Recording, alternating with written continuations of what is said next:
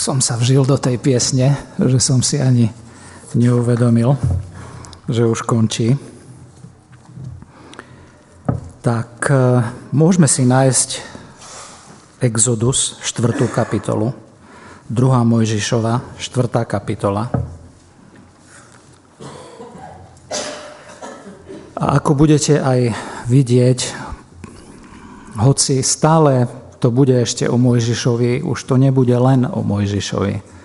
Bude to aj o širších súvislostiach, preto možno by malo aj zmysel povedať, že už to nebude séria o Mojžišovi, ale séria viacerých kázní z knihy Exodus. Lebo to je jeden úžasný príbeh.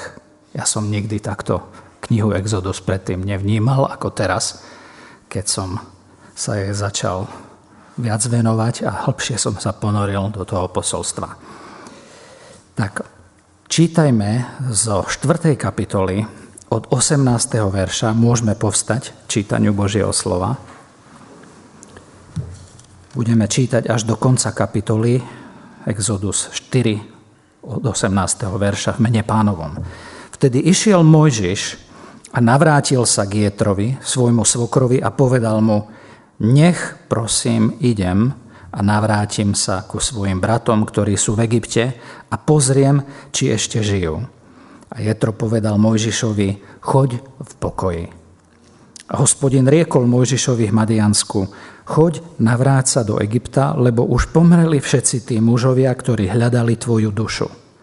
A Mojžiš vzal svoju ženu i svojich synov Posadil ich na osla a vrátil sa do egyptskej zeme. A Mojžiš vzal palicu Božiu do svojej ruky. Potom riekol hospodin Mojžišovi, keď ideš, aby si sa vrátil do Egypta, hľaď, aby si všetky tie zázraky, ktoré som položil do tvojej ruky, učinil pred faraónom a ja zatvrdím jeho srdce a neprepustí ľudu. A povieš faraónovi, takto hovorí hospodin, môj syn, môj prvorodený je Izrael. Povedal som ti, prepusti môjho syna, aby mi slúžil. Ale si odoprel a nechcel si ho prepustiť. Preto hľa, zabijem tvojho syna, tvojho prvorodeného. A stalo sa na ceste, v noc ľažišti, že sa s ním, Mojžišom, stretol hospodin a hľadal ho zabiť.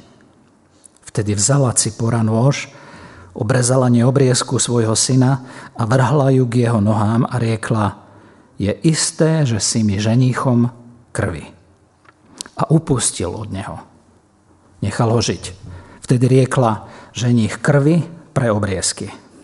A hospodin riekol Áronovi, iď, choď v ústrety Mojžišovi na púšť. A išiel a stretol sa s ním na vrchu Božom a boskal ho.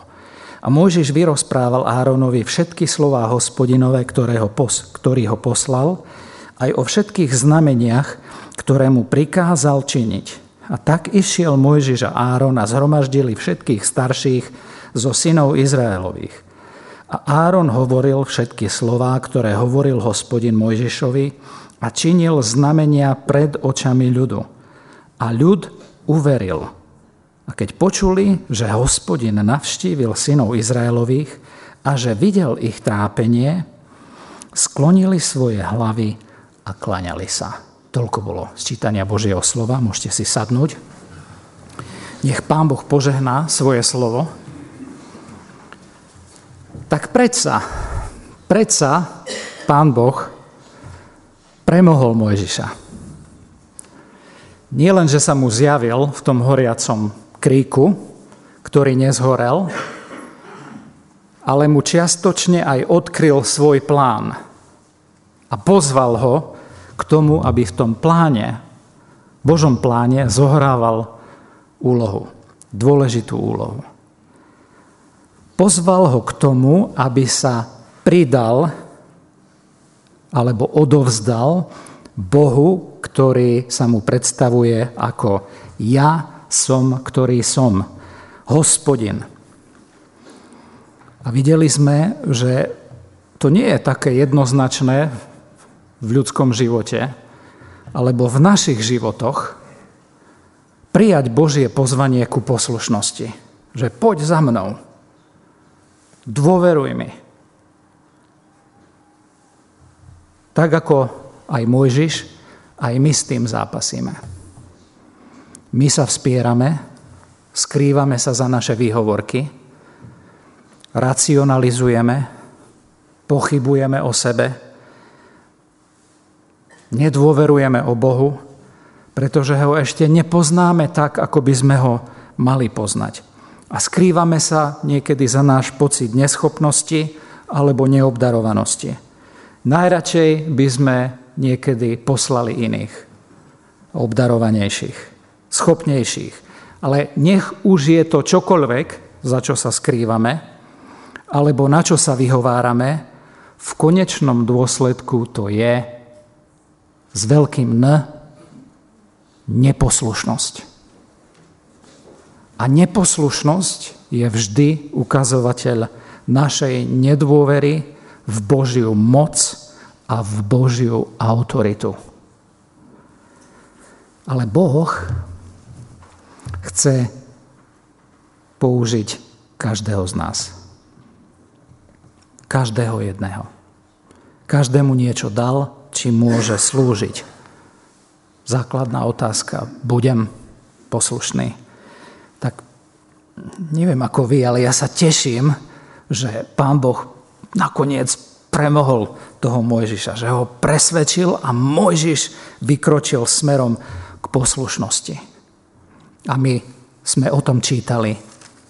Je to Mojžišov návrat do služby. Návrat k tomu, k čomu ho Boh pozýva k tomu životu, ktorý On pre neho má, tak ako ja som tu, vy ste tu a Boh nás pozýva k tomu životu, ktorý On pre nás má.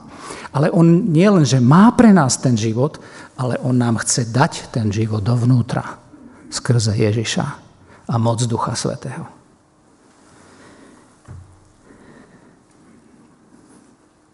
Je Mojžiš už dokonalý?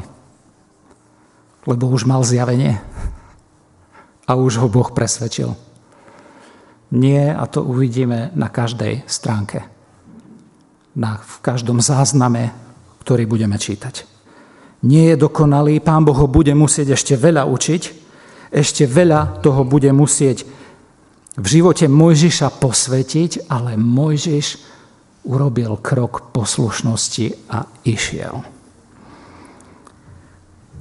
Určite platí, že pán Boh tak ako pozval Mojžiša, pozýva aj nás nespoliehať sa na svoju vlastnú rozumnosť, keď sme poslušní, a pozýva nás k tomu, aby sme svoju nádej vložili celé do hospodina. Príslovie 3, 5. 6. verš. Nadej sa na hospodina celým svojim srdcom a nespoliehaj sa na svoju rozumnosť. Poznávaj ho na všetkých svojich cestách a on bude urovnávať tvoje chodníky. Tak toto uvidíme, ako pán Boh v svojej škole bude Mojžiša učiť nespoliehať sa na svoju rozumnosť a celému dôverovať a uvidíme, ako Boh bude vyrovnávať jeho chodníky pred ním. Mojžiš sa vydal Mojžiš tam urobí jedno malé, veľké rozhodnutie. Poznávať Boha na svojich cestách a povie Bohu áno. A začne jeho cesta učenia sa nespoliehať na svoju rozumnosť. Toto je veľmi nebezpečný krok. A zároveň taký oslobodzujúci, a odmenujúci. A nič toto rozhodnutie dať sa Bohu k dispozícii a povedať mu áno, nenahradí v našom živote. Žiadny život zo seba, zo svojich zdrojov nenahradí život, ktorý Boh chce, aby sme objavili na ceste poslušnosti. A to je jeho život v nás. Prvú vec, ktorú tam vidíme, že Pán Boh neočakáva od nás dokonalosť, ale očakáva od nás poslušnosť. Neviem, či ste si ako ja pri, všim, pri čítaní 18. verša všimli, že Mojžiš sa rozhodol pre poslušnosť, v zápetí ho ale v tej istej chvíle vidíme v jeho ľudskosti a v jeho človečine. A hneď v tej istej chvíli vidíme aj Božiu veľkú trpezlivosť s ním. Keď čítame ten 18. verš, Mojžiš príde za svokrom, príde k svokrovi a nepovie mu celú pravdu. Rozumiete? Pred chvíľou zažil Božie zjavenie. Počul Boží hlas, počul Boží plán a on svokrovi povie, že ide sa vrátiť k svojim bratom, pozrieť, že či žijú. pred chvíľou zažil niečo slávne, že, že Boh sa ho dotkol a pre ňoho to je také neuveriteľné ešte, že nechce riskovať, aby stratil svoju tvár pred svokrom. Neriskuje, aby to svokrovi vysvetľoval. Prepustím a idem k bratom, či ešte žijú. Ale pán Boh ho posiela, aby čo urobil Mojžiš s Božím ľudom? Aby ho vyslobodil. Mojžiš ide pozrieť, že či žijú. Myslím, že aj my sme často v takej situácii, že prežijeme Boží dotyk, niečo slávne, už nech to, je, nech to je aj pokánie, alebo nech to je obrátenie, znovu zrodenie.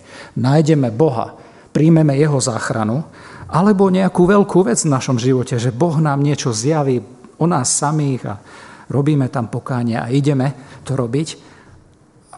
Tá chvíľa je veľká, sami rozoznávame, že Boh na nás pritlačil svoj prst a niečo nám On hovorí, ale keď prídeme do prvej situácie, oh, nemáme odvahu to celé povedať a porozpovedať. To, čo sme prežili alebo prijali od pána.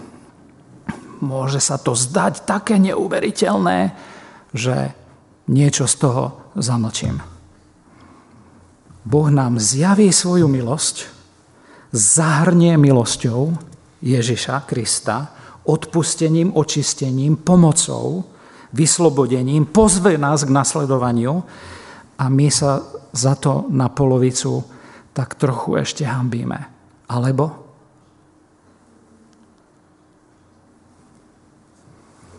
zdá sa to príliš veľa. Nikdy nezamlčujme súvislosti. Nezamlčujme súvislosti. Čo s nami, alebo pre iných cez nás Boh chce urobiť. Nehambíme sa za to. Jetro tu reaguje veľmi milostivo a veľmi múdro. Jetro stráca dobrého zamestnanca. Nie len, že dobrého zamestnanca, ktorý mu pasie stádo a stará sa o to stádo, ale stráca aj dobrého zaťa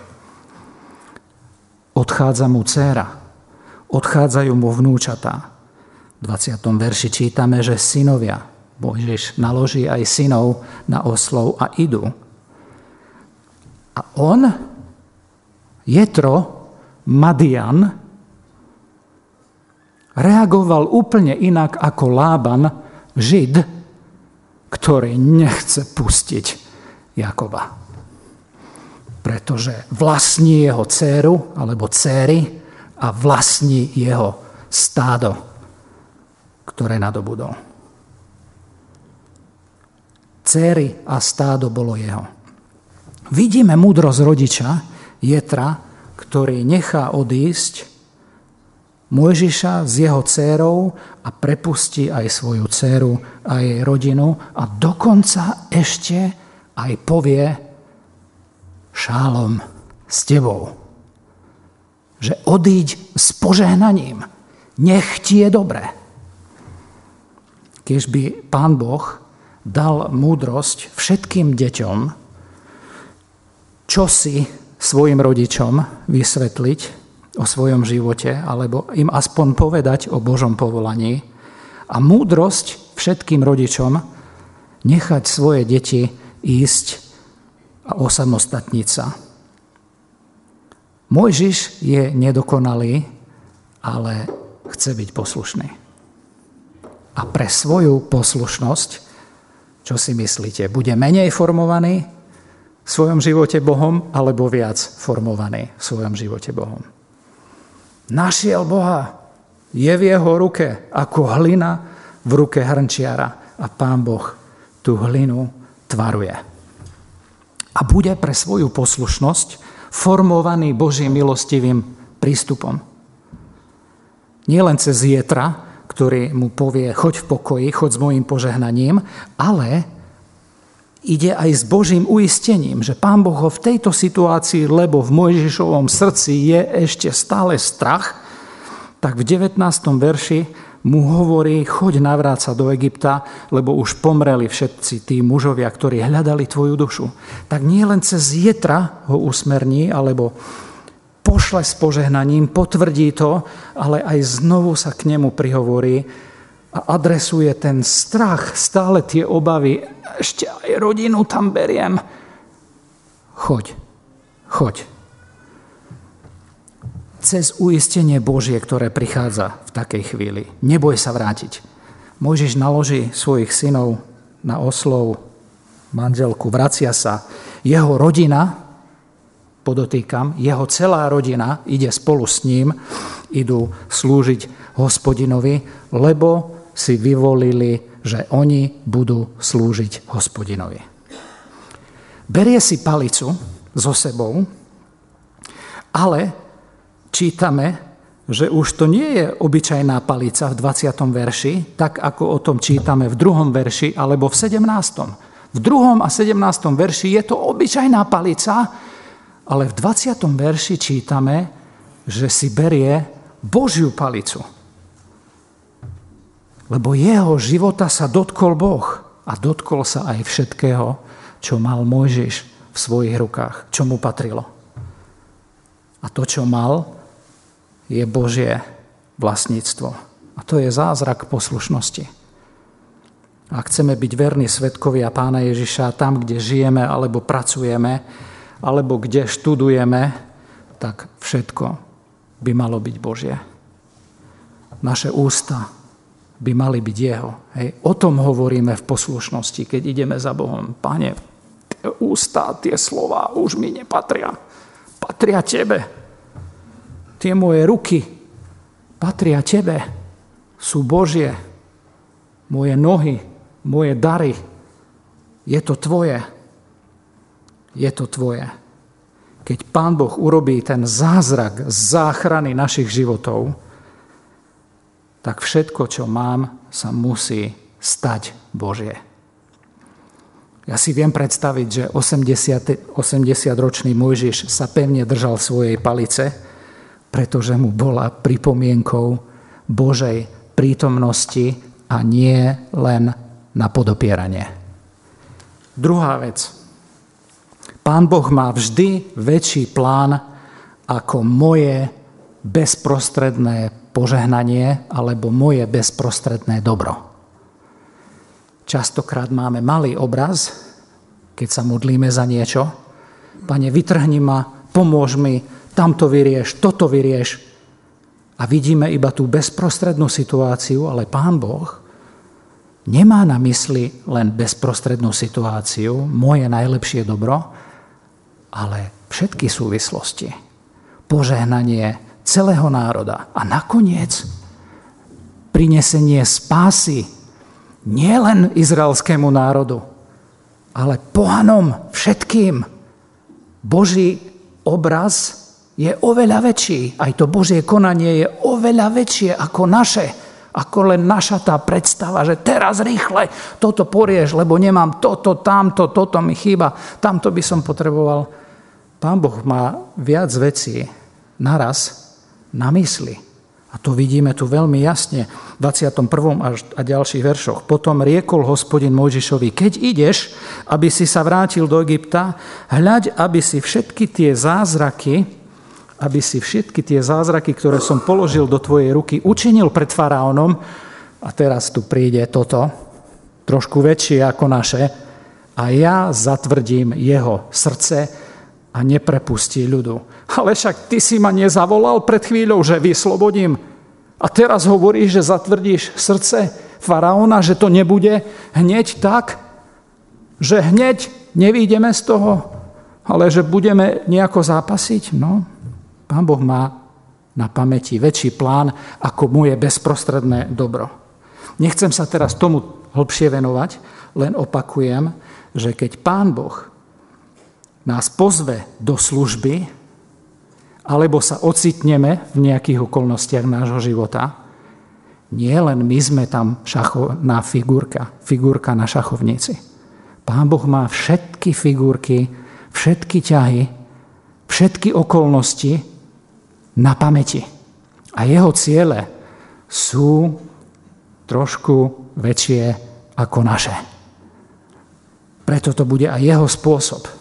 Preto on bude konať aj nám niekedy nepochopiteľným spôsobom v takých situáciách. Pretože ak by som len teraz skočil trošku dopredu v tom obraze, Pán Boh bude mať na zreteli aj väčšie oslobodenie ako len národa, oslobodenie všetkých, ktorí pochopia duchovný princíp, ktorý ešte viac odhalí, že syna za syna, za hriech a neposlušnosť a tvrdosť ľudského srdca zomrie syn. Nie len faraóna, ale Boží syn nakoniec. Jeho myšlienky Rímským 11, 33-34 nádherne hovorí, že jeho myšlienky nie sú našimi myšlienkami. On je zvrchovaný a jemu patrí všetká múdrosť. On je Boh nevystihnutelnej hĺbky svojej múdrosti a ja mu môžem dôverovať. Aj keď nerozumiem v tej chvíli, že prečo zatvrdí faraónovi srdce. Tretia vec z tohto textu. Pán Boh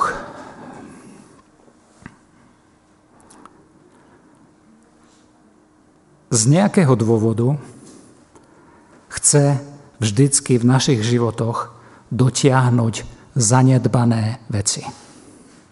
Keď nás pozve za sebou, a to je známka jeho záujmu, a zároveň aj jeho spôsobu, lebo jeho spôsob je svetý, on v našich životoch pri povolaní do služby položí prst na zanedbané veci.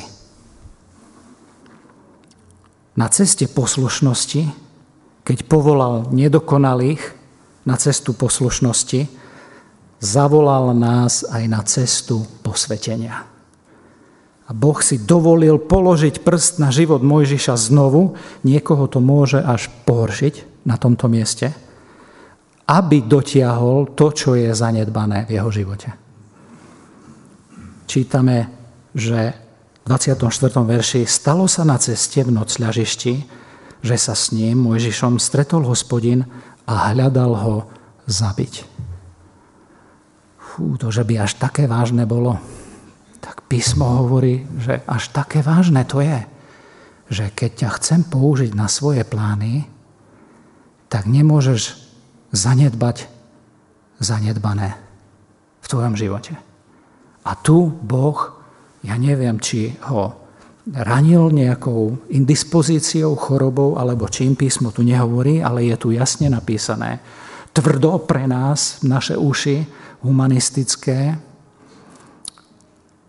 že ho chcel zabiť. Oh, to, že by až také vážne bolo, že na tej ceste služby a nasledovania Boha chce, aby sme boli tak posvetení.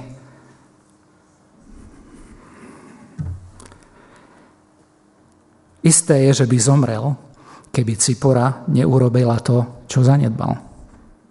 A ja teraz písmu veľa nehovorí o tom presne, že ten dôvod, prečo to zanedbali, ale zanedbali. Zanedbali obrezať svojich synov. Mojžiš bol žid. Jeho obriezka mu vždy pripomínala, že som žid. patrím hospodinovi. Hospodin s mojim národom uzatvoril zmluvu a obriezka každého mužského pohľavia. Bola toho potvrdením. Bola znakom zmluvného vzťahu s Bohom, toho, že patrili hospodinovi. Každý mužského pokolenia mal byť obrezaný a takto zasvetený hospodinovi. Môžeš?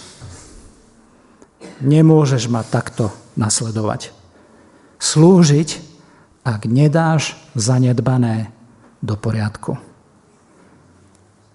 Čo sú naše zanedbané veci v živote? To je otázka na každého jedného z nás. Či sú to tvoje tajnosti, alebo naše charakterové zlé vlastnosti, alebo nejaký neporiadok v živote, Pán Boh niekedy pritlačí svoj prst a povie,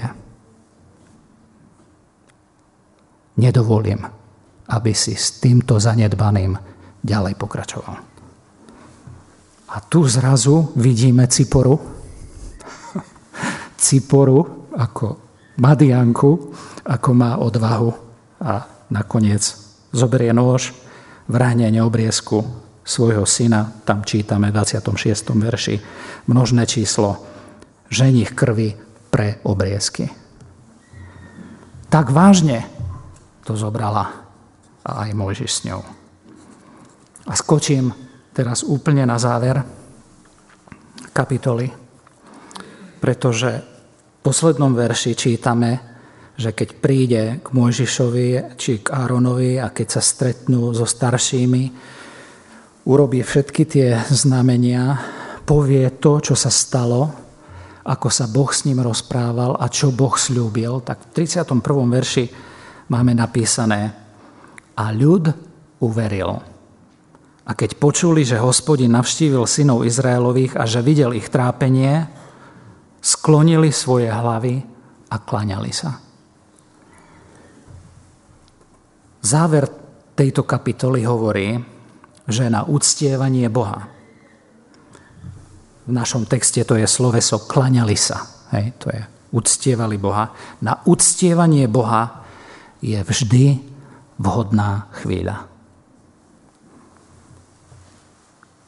Vhodná chvíľa. Kde sa nachádzajú? Už sú v zasľubenej zemi. Už sú za Červeným morom. Nie nachádzajú sa v tej istej situácii, ale uverili, že Boh ich našiel. A preto sa pred ním sklonili. Klaňali sa. Stále sú v Egypte, neboli vyslobodení, stále čakajú na vyslobodenie. Okolnosti ešte pôjdu od zlého ku horšiemu, pretože už nebudú dostávať slamu na výrobu tehal, budú si ju musieť sami pripraviť budú ešte pochybovať, budú sa ešte báť, ale v tejto chvíli robia to, čo by mali. Kláňali sa hospodinovi. Uctievajú ho, aj keď ešte len čakajú.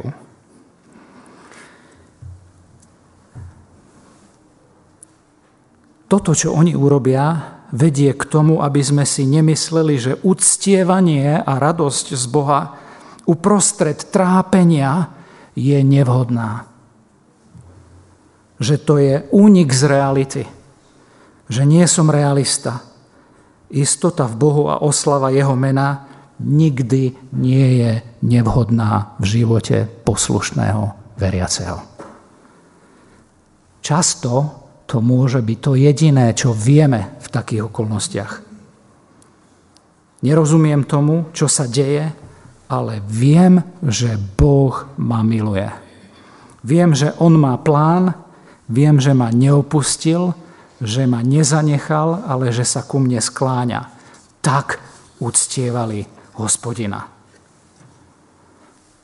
Brada, sestra, priateľ, host, môžeš urobiť to isté dnes? Budeš ho uctievať? Budeme ho uctievať? v našom očakávaní, v našom čakaní, čakaní na manželského partnera, čakaní na dieťa, čakaní na prácu, čakaní na výsledky krvných vyšetrení a testov, čakaní na tri bodky. Budem pána uctievať, kým čakám. V 22. a 23. verši sme čítali, že pán Boh im poukázal na princíp, duchovný princíp syna za syna. Môj syn, môj prvorodený je Izrael. Prepusti môjho syna, aby mi slúžil. Ale si odoprel a nechcel si ho prepustiť, preto hľa, zabijem tvojho syna, tvojho prvorodeného. Ak trochu poznáme dej starej zmluvy. Vieme, že Boží syn, v tomto prípade Izrael, bol veľmi neverný, veľmi neverný syn. Tak ako Mojžiš a jeho syn porušili zmluvu s Bohom, Izrael opakovane porušoval zmluvu s Bohom. A pán Boh musel poslať iného syna, aby zachránil aj toho neposlušného syna. Jediný spôsob, ako ho zachrániť, toho neposlušného syna, bolo poslať Božieho syna Ježiša Krista. Syna za syna. Exodus 4.19 a Matúš 2.20 je veľmi zaujímavá paralela. V 19. verši našej kapitoly čítame Choď, navráť sa do Egypta, lebo už pomreli všetci tí mužovia, ktorí hľadali tvoju dušu. To je v grečtine skoro rovnaké ako Matúš 2.20, kde Boh hovorí Jozefovi, manželovi Márie v Egypte. Vstaň, vezmi so sebou dieťatko i jeho matku a choď do zeme Izraelovej, lebo pomreli tí, ktorí hľadali dušu dieťatka. Toto dáva zmysel tomu zahmlenému proroctvu v Matúšovi 2.15, kde sa cituje prorok Hozeáš, z Egypta som povolal svojho syna. Matúš potvrdzuje, že sa naplnilo toto proroctvo, keď pán Ježiš Kristus so svojou rodinou vyšiel z Egypta a vrátil sa do Judska. Tak Matúš rozumie cez zjavenie Božieho ducha, že Pán Ježiš Kristus bude nový Mojžiš. A Pán Ježiš bude viac ako len to. On bude pravý Izrael, aby vykonal to, čo pôvodný Izrael, syn s malým s, nedokázal. Z Egypta som povolal svojho syna, svojho jednorodeného syna. Dielo pána Ježiša je priniesť otrokov hriechu do slobody synovstva. Z otrokov urobiť synov. Mojžiš bol zachránený preliatím krvi svojho syna. A o 1500 rokov neskôr Boh poslal syna, ktorý nebol taký ako Mojžiš, ale takého, ktorý bol dokonalý ktorý bol verný až do konca, až po svoju smrť, bez poškvrny. A to kvôli tomu, aby oslobodil poškvrnených, neverných a neposlušných. Máme dnes uši na to, aby sme to počuli? Máme dnes oči na to, aby sme to videli? Budeme uctievať. Budeme sa klaňať. Možno po prvý raz v živote. Pretože som zrazu uvidel, že Boh poslal syna za moje hriechy. Pretože to ja som nebol synom alebo dcérou, ktorou som mal byť. A budeme ho uctievať, klaňať sa mu uprostred nášho čakania. Uprostred radosti alebo žiaľu. Na uctievanie je vždy vhodná chvíľa. Nie kvôli tomu, že sa my cítime dobre, ale kvôli Božiemu synovi, danému za nás, daného nám. Kvôli nemu je vždy vhodná chvíľa na uctievanie Boha. Amen.